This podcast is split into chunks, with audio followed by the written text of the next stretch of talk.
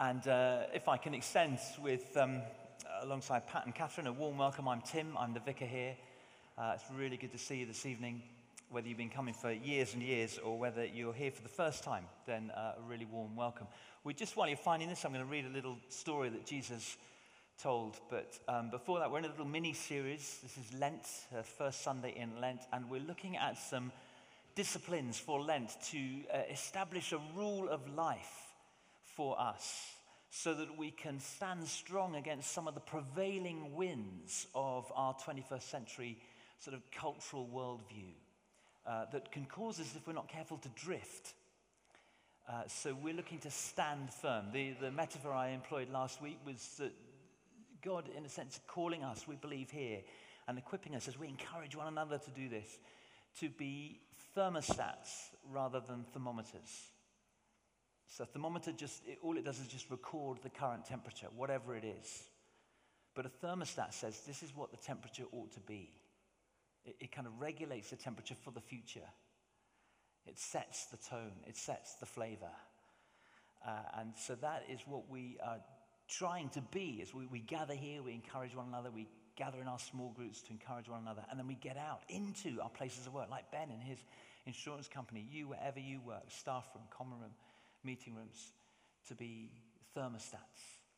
So we're looking at um, the four G's over these next four weeks. Um, uh, gold, this evening I want to speak about uh, that wealth, materialism, consumerism, what lies behind that um, girls or guys, the kind of whole, where, we, are we, where are we with the whole sex, sexuality, relationships thing, uh, glory, ambition, drive. And again, what's behind that?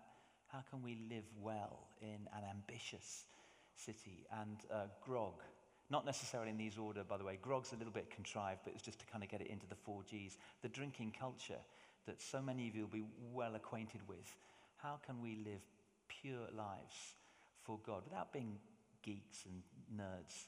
Uh, you know, we're kind of in the world, but not kind of of it in that sense. So that's the vision for these next few weeks leading up to Easter. Uh, exciting plans for afterwards the summer, but we'll, we'll let you into them in due course. Luke chapter 12, verse 13. Someone in the crowd said to Jesus, Teacher, tell my brother to divide the inheritance with me. And Jesus replied, Man, who appointed me a judge or an arbiter between you? Then he said to them, Watch out. Be on your guard against all kinds of greed. Life does not consist in an abundance of possessions. And he told them this parable The ground of a certain rich man yielded an abundant harvest. And he thought to himself, What shall I do? I have no place to store my crops. Then he said, This is what I'll do. I will tear down my barns and build bigger ones, and there I will store my surplus grain. And I'll say to myself, You have plenty of grain laid up for many years. Take life easy, eat, drink, and be merry.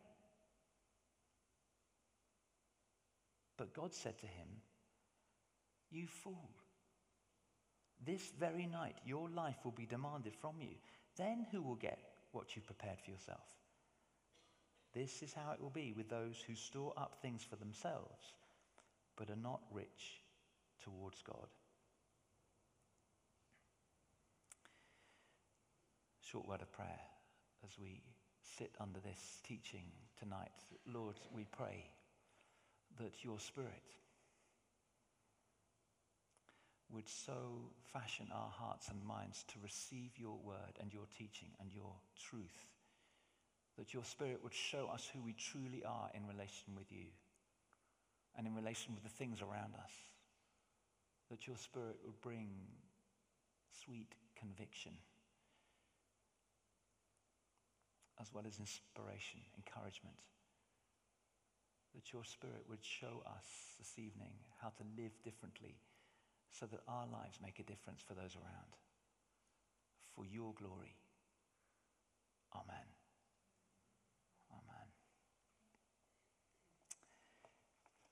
Uh, the 18th century philosopher and economist Adam Smith is perhaps best known for his treatise, The Wealth of Nations. And uh, in this um, kind of well, book, I guess, this, this essay. He, he sets out how the world can prosper. And it's a kind of seminal work, um, and it's a work of its time, as I, I hope I'll attempt to, to demonstrate all but briefly this evening. Because he basically talks about the importance of self interest. He says that self interest is not necessarily a bad thing. Because um, the inevitability, the outflow of, of self interest, working for oneself, accruing for oneself, is that there'll be an inevitable overflow that will bless others. So, says, for example, the, the baker is busy baking bread to make a living so that he can look after himself and his family. But the, the outflow of that is he's making bread, which he can sell so that you can eat.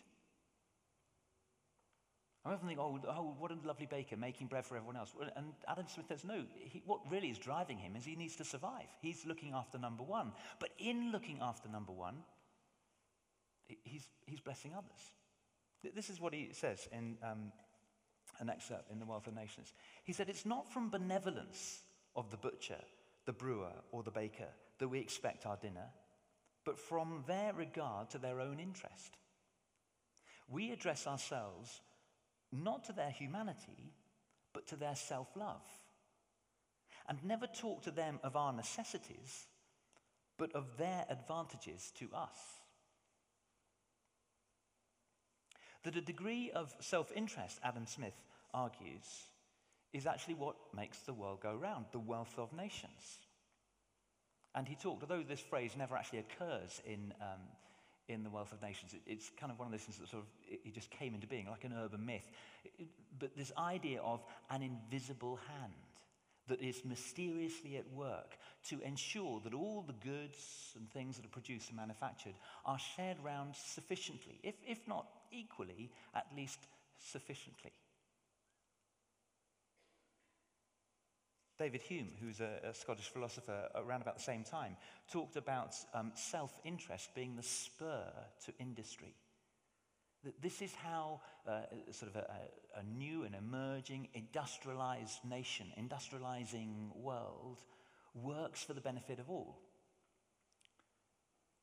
Adam Smith was a, a great philanthropist. When he died, he was a wealthy man, but when he died, he bequeathed much of his wealth to a range of good causes. He believed uh, uh, in, alongside the sort of invisible hand, he also, it went, that goes hand in hand with what he called an empathetic energy of humanity. In other words, there's, there's something about us that wants to do good for the other, that wants to serve the other, to ensure that the society and community in which I live also flourishes. So, self interest looking after oneself, accruing, we might say, gold. Smith argues, not such a bad thing. But I wonder what Smith would make of the culture in which we live today. I wonder what his take would be on 21st century London. Because I wager that over those two, three centuries, we've lost sight of the invisible hand. We've lost sight of that sense of my needing to rely on community and community relying on me. We've become individualized, atomized. And when self interest is detached from the invisible hand, I think I'd want to say, I'm not sure whether he was a believer or not, but of the benevolence of God, the grace of God, the goodness of God interacting in our lives. When self interest loses touch, it quickly slides into greed. And whereas self interest could be argued to be good, greed, forgive me, Gordon Gekko, Wall Street, greed is not good. Uh, uh, just, uh, this is just in this week's edition of the, the Week as a kind of compendium of the, the news. I often go to turn to the last page. It's called the last word for some kind of uh, article. This is uh, Richard Gordon, sorry, Richard Godwin in the Times, and he visited a property developer called Bruce Makowsky, uh, who's, he, he's interviewing him on the sun deck of his 250 million pound mansion that he spent four years building. It's number 924 Bel Air Road, if you're ever in the area. 38,000 square feet on four levels, complete with 12 bedrooms, 21 bathrooms, an infinity pool, spa, bowling alley, cinema, 30 million pounds worth of luxury vehicles, and a 270 degree view from Santa Monica to the San, San Fernando Valley. It's the most expensive residence ever to be listed in the United States. But it's just about to be overtaken by a property called The One. The clue's in the name, isn't it? $500 million. Uh, it's a residence being built down the road. Uh, it's 105,000 square feet. It's twice the size of the White House. The master bedroom alone is 5,500 square feet. Contains five swimming pools, a casino, a nightclub with a VIP area. Brackets, the, the uh, editor asks, what kind of ego would wish to rope off a VIP area in their very own home? Self interest for the sake of others, but greed. I, I know that's an extreme example. Greed is not good. But I want to, I want to argue that we've slid into a culture of greed in general. It's one of the prevailing winds. It's, it's the current, if you like, that if we don't watch out, just takes us down its stream. Uh, and I want just for the next few minutes to, to offer and again, you can resist this. You, may disagree with me. I, I, hope, in a sense, this will, will grate a bit so we can kind of work with it in our twos and threes, in our accountability groups, in our life groups. But I think this is what's happened over the last few centuries, and it's been accelerated, I think, more recently in the last two or three generations. We've moved from the forces of industrialization that meant that the 18th, 19th, early 20th centuries were, were marked by production. And again, there was much of that empathetic energy going on. So we, we mass produced so that as many people as possible could enjoy the fruit of production. But as industrialization has matured, as we've, we've reached something of a peak of all that we can create and produce, and as we've slipped from self interest that is benevolent into greed. Not a, a, a means, but production as an end in itself. We've, we've found ourselves in what Graham Cray, who's a former uh, bishop of Maidstone, describes as the 21st century's religion consumerism. We've gone from production to consumerism, the 21st century religion. I'm, I'm dean of a number of churches in the Hammersmith and Fulham area. It's about 19 Anglican churches, various other Baptist, Methodist, Pentecostal churches that meet. They uh, no doubt have had uh, at least one, if not more, services like we do on a Sunday. But I wager that the other centers of religion that have been open for business today, shopping centers, and of course the great cathedral at Westfield, I'd wager that they've had more people worshipping at their shrines than all the churches in this area put together. If you, if you want to take issue with Graham Cray that consumerism is the 21st century religion, then bunk off church on a Sunday and go up to Westfield and see for yourself. See how consumerism preaches. It masks greed and it infects the soul. I, I kind of want to I want to out it because it's subtle and it's secret. Uh, it's like a current that you just look on the water. You, you, are in a boat, you're on the water, you, you don't realize what's underneath. There's a current taking you. There is a current that, that impacts all of us unless we are aware of it and look to set sail against it.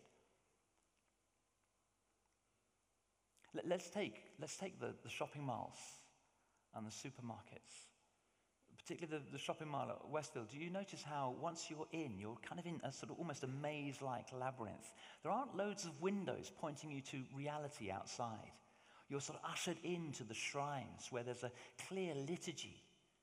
Things are displayed, tantalizing at eye level. They've thought about how to arrange each boutique and shop.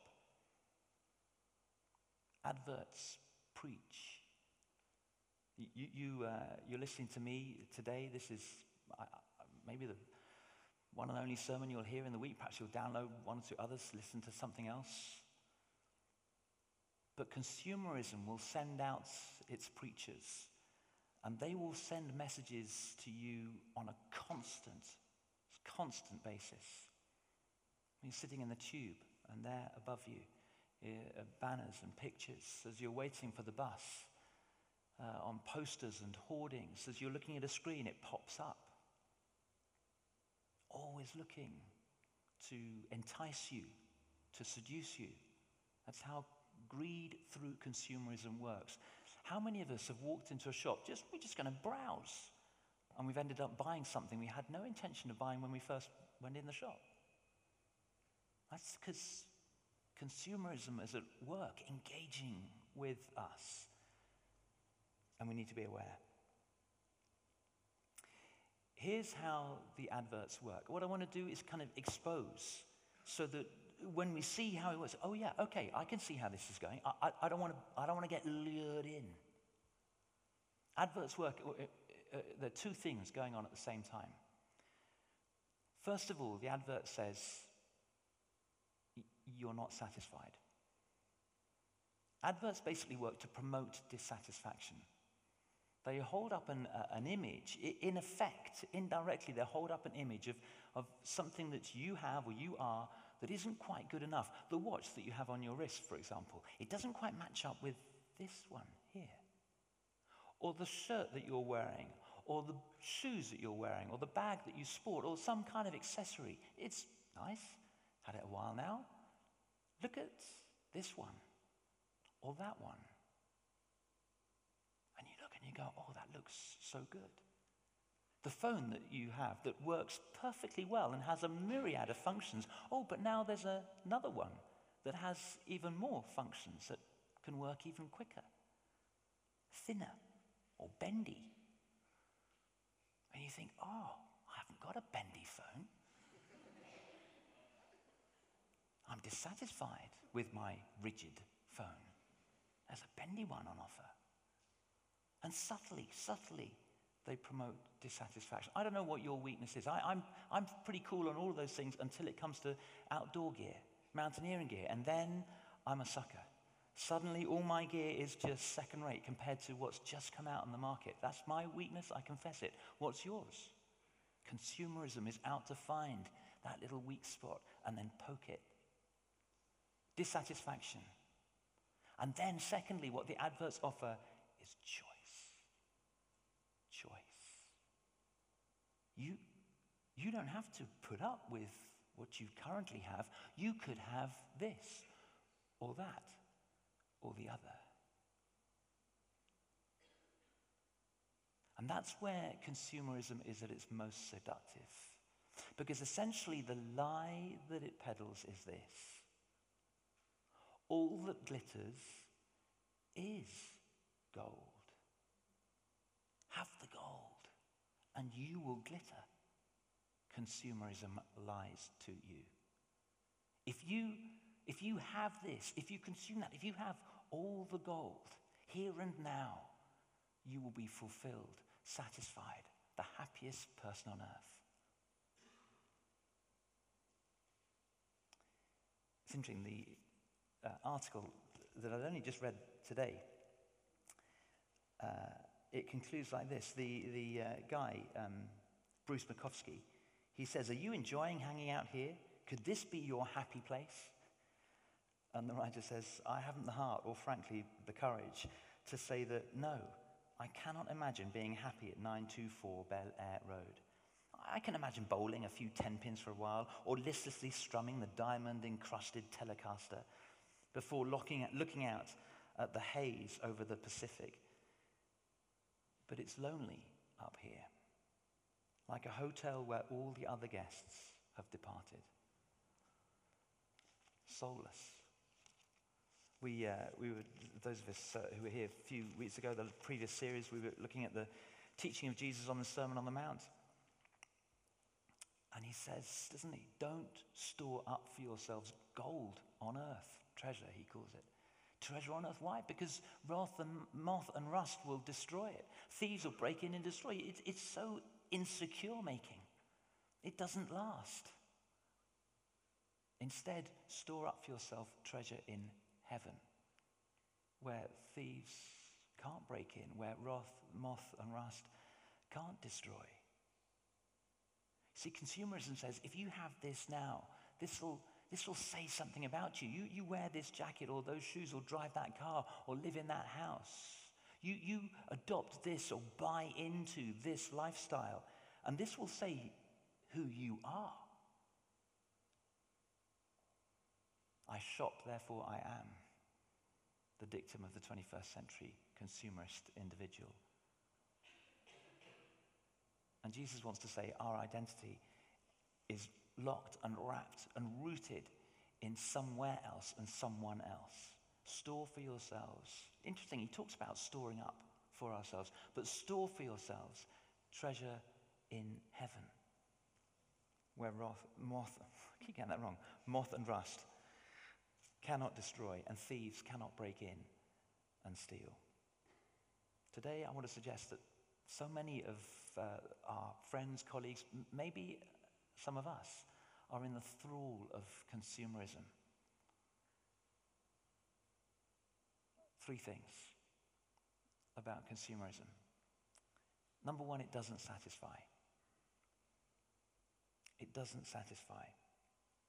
Greed is not good. Why? Because what consumerism encourages us to do is to make a good thing.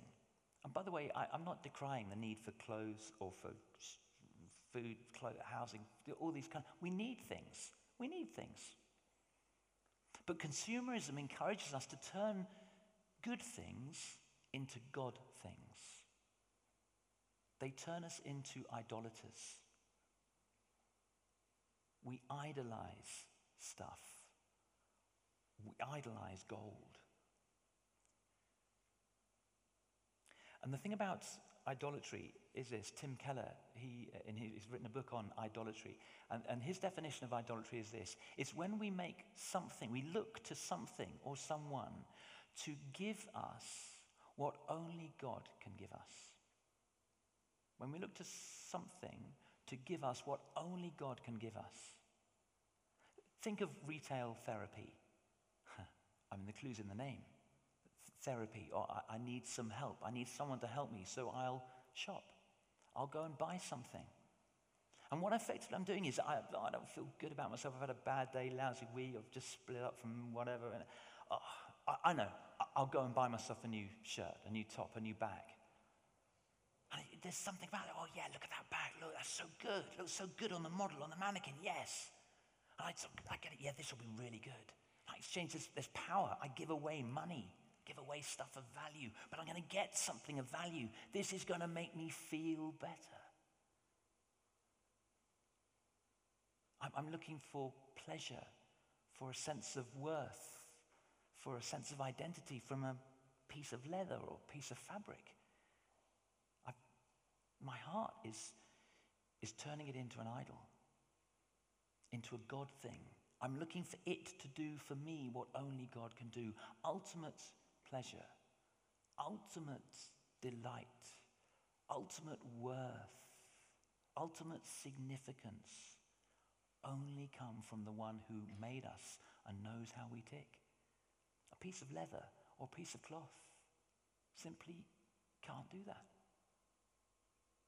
And if we find ourselves tempted to think that they do, we're in the thrall of consumerism. It doesn't satisfy. Greed cannot satisfy. It only leads to a thirst for more and a hunger for more.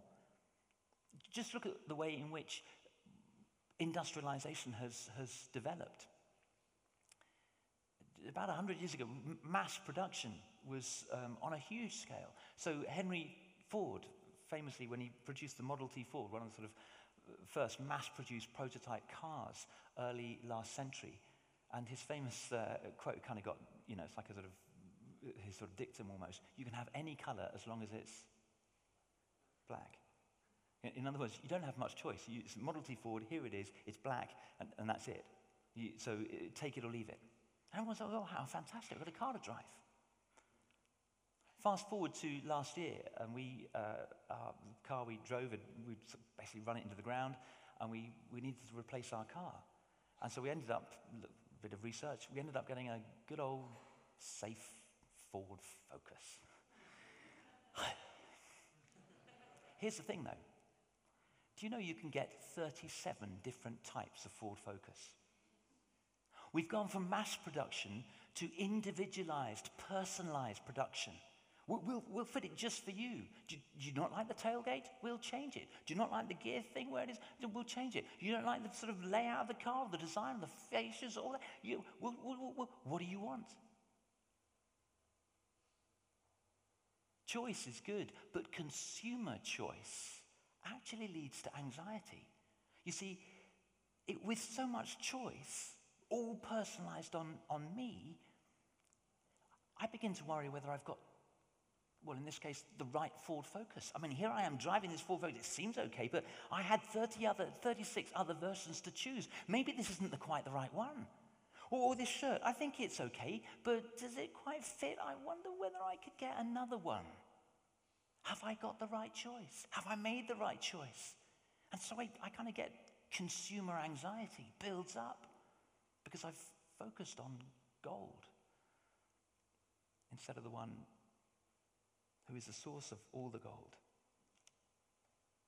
It's just stuff. It's just stuff. And deep down, deep down, you and I, we know that. Our souls, that the bit that makes us us, we know that we, we're not meant to live and be satisfied by, by treasures on earth that God created us to live for and invest in treasures in heaven. Consumerism doesn't satisfy. Briefly, number two, consumerism demeans us. As consumers, we become objects to be targeted by a merchandising brand or organization, by the adverts. We, we become depersonalized rather than people to be valued and nurtured. nurtured. We're just a, a target audience, a target pitch. It, it demeans us and it destroys community. Just think about how this, how, how industrialization, productivity, consumerism has worked out. See, we buy stuff that doesn't satisfy, and so we need to buy more. How often do these things, obsolescence is built into so much productivity now. Things are designed to run out so that we will want more. Things are designed not to be absolutely perfect so that we won't quite be satisfied with this and we'll need the next one. But in getting the next one, we need money. Consumerism relies on wealth. So, what's that doing to the poor in our society?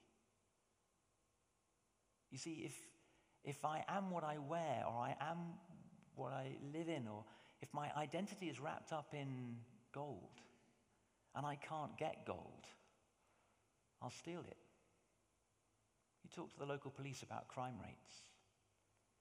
If I can't steal it, then I'll become bitter and resentment. And if I can't have it, then you can't have it either. Again, talk to the local police about the stats around vandalism and violence to property. It robs us and it robs society. There's, there's quite a lot of debris in the wake of all that glitters in consumerism. Thirdly, so it, it doesn't satisfy, it destroys us and it doesn't pay. It doesn't pay. Jesus told this story here, we've just read it, about a, it's a, it's a young guy who was brilliant at sport at school. In fact, he was captain of cricket. And uh, he did so well, he got into uh, Oxbridge, did a fantastic degree, got a first, even though no one saw him in the library. He was one of those guys who's incredibly good looking, girls flocking around him. He's so sort of popular and suave. You know, it's the kind of guy you sort of, you said you liked him, but deep down you didn't really. He's just so envious. He walks into a city job. He kind of earns a six figure salary in no time. He's one of the youngest to be promoted to the board. He's got an amazing house, an incredible wife. His kids are all immaculate. He's got another house in the country and a yacht moored up in the Seychelles. He gets to mid late 40s and he thinks, hey, look, I've cracked it. Everyone's, yeah, what a guy. Will go, what an amazing guy. Look at that. What's his secret? He's like, you know what? I've, I've kind of done it. I'm just going to, I'm going to, I'm going to retire, retire early and just enjoy it all. And that very same day in the evening, the pains in his chest are severe. And by the time they get into hospital, he's dead. And Jesus says that of someone like that, God says, You fool. What was all that about? You invested in the here and now. You didn't invest in the future. This is how it will be, Jesus says. For those who store up things for themselves, but are not rich towards God.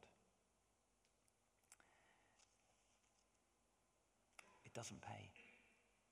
Life does not consist, verse 15, in the abundance of our possessions. Now, look, as an antidote, and I'm coming into land, and then we're going we're going to worship the God. All things come from you, and of your own do we give you, the prayer book says. He is the source of all things. He has all the silver and all the gold, one of the prophets says in the Old Testament. So we worship him. And we worship him recognizing, just as I said before, we need physical things, we need material things. It's just the recognition deep down in ourselves that we also need more than just physical things and material things. I want to say to you too, I was uh, chatting to someone this morning and uh, uh, I preached this this morning and in the morning congregation, I was so grateful this person came up afterwards and uh, said, Tim, the thing is, I, I work in retail and I love retail. I'm good at retail. I, that, that's when I come alive. And I want to say, first of all, actually, in order to bring something of the kingdom of heaven truly to bear in the kingdom of earth, you need to be in it to win it. So God bless you if you are in retail. God bless you if you are working in these areas that I've touched on. Because in a sense, in order to transform society, it's no use sending a vicar in to a sort of retail thing. What good am I? But if you send a retailer who knows and loves God into the retail industry, well, that's a different story. You've got traction. You've got credibility. As you look to live as salt and light, you look to live differently.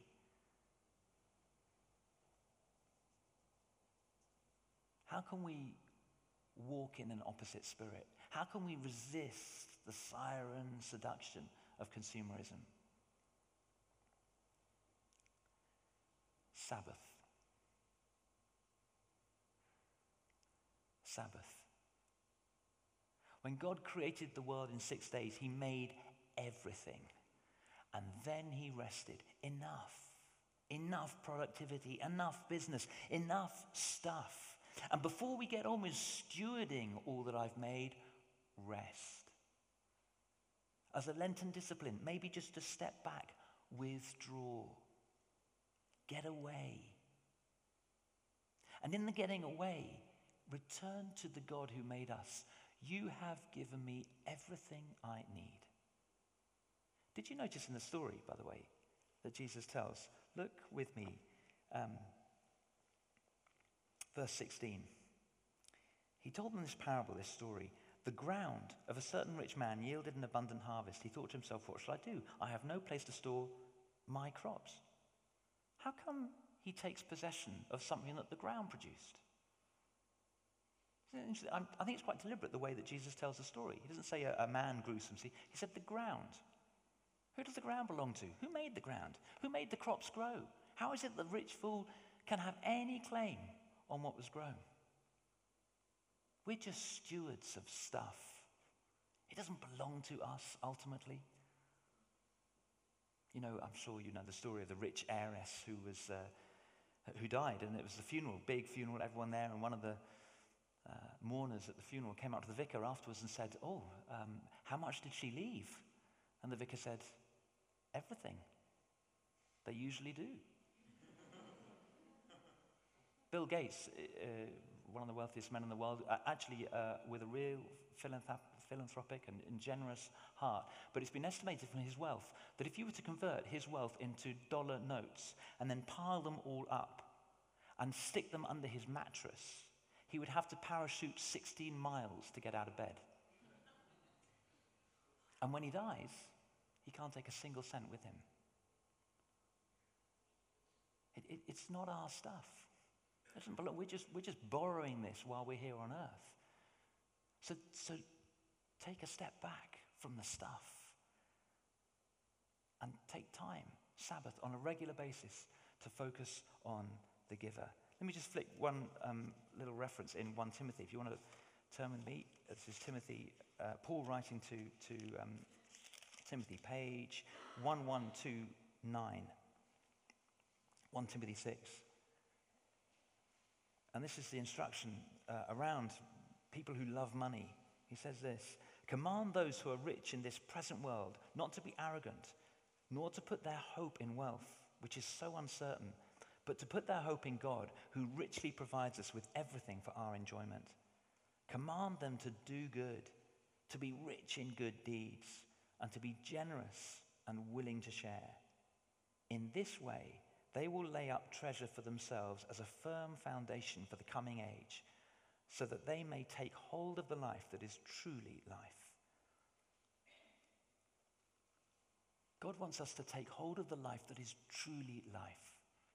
The stuff that surpasses this life, that isn't of the here and now alone.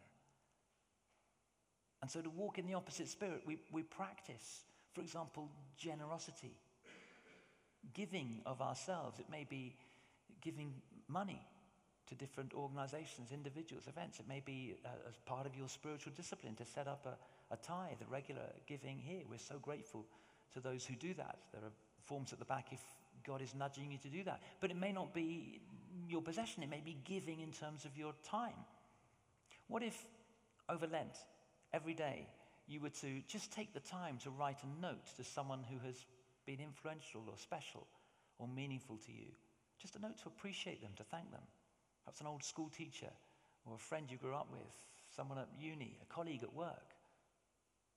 I, I tell you, there would be 41 people who will be blessed. The 40 that you write to, they go, oh, that's great. And you. Because you'll be stepping into the heart of God who doesn't accumulate but gives. Maybe as part of your meditation over Lent, you can remember a time when you bought someone a gift. This is to help you to get a glimpse into the heart of God. Do you remember when you bought someone a gift and you watched them open it? You, have been in on the whole secret. You buy this thing, wrap it up, you give it to them disguised in wrapping paper. Oh, what can it be? And they open it up. Ah! And it's that moment of ah! what does that do in you when you see their delight? Can you, can can you remember that? Can you remember how it felt? Hold on to that feeling. That, that's, that's a glimpse into the heart of God. That's why God exists, in order to give. It's His delight to give. God so loved the world that He gave His one and only Son. And so when we practice giving as a discipline, we, we enter into the joy, the delight, the heart of God. Life does not consist in the abundance of our possessions. There's a guy called Steve Bunton who's written a book called um, The Christian in the Consumer Age. And with this, I, with this, I finish. And one of the chapters in the book is simply entitled The Shocking Impact of a Contented Christian. The shocking impact of a contented Christian when we know who we are in Christ, when we know all the riches of heaven that are ours, when we, through the Spirit, can begin to claim them for ourselves now, to store up. Jesus talks about storing up stuff. When we store up the, the stuff that cannot spoil or fade, that cannot be stolen, when we grab chunks of heaven and live it out through love, generosity, when we experience the true delight and the peace that comes from knowing that I'm content in Him. I don't need any more stuff. We will live shockingly different lives that will shine as beacons, shine as lights in a world that's crumbling amid consumerism. Are you up for the challenge? We're knocked down one of the four G's.